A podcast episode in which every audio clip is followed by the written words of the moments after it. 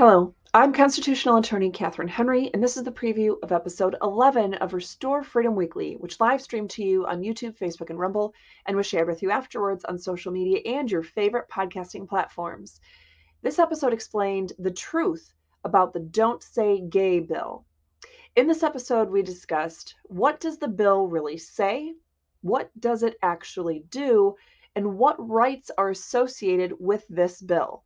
Don't just leave it to Saturday Night Live. So make sure to check out season one, episode 11 of our quest to restore Freedom Weekly. Make sure to like, follow, subscribe, and share Restore Freedom.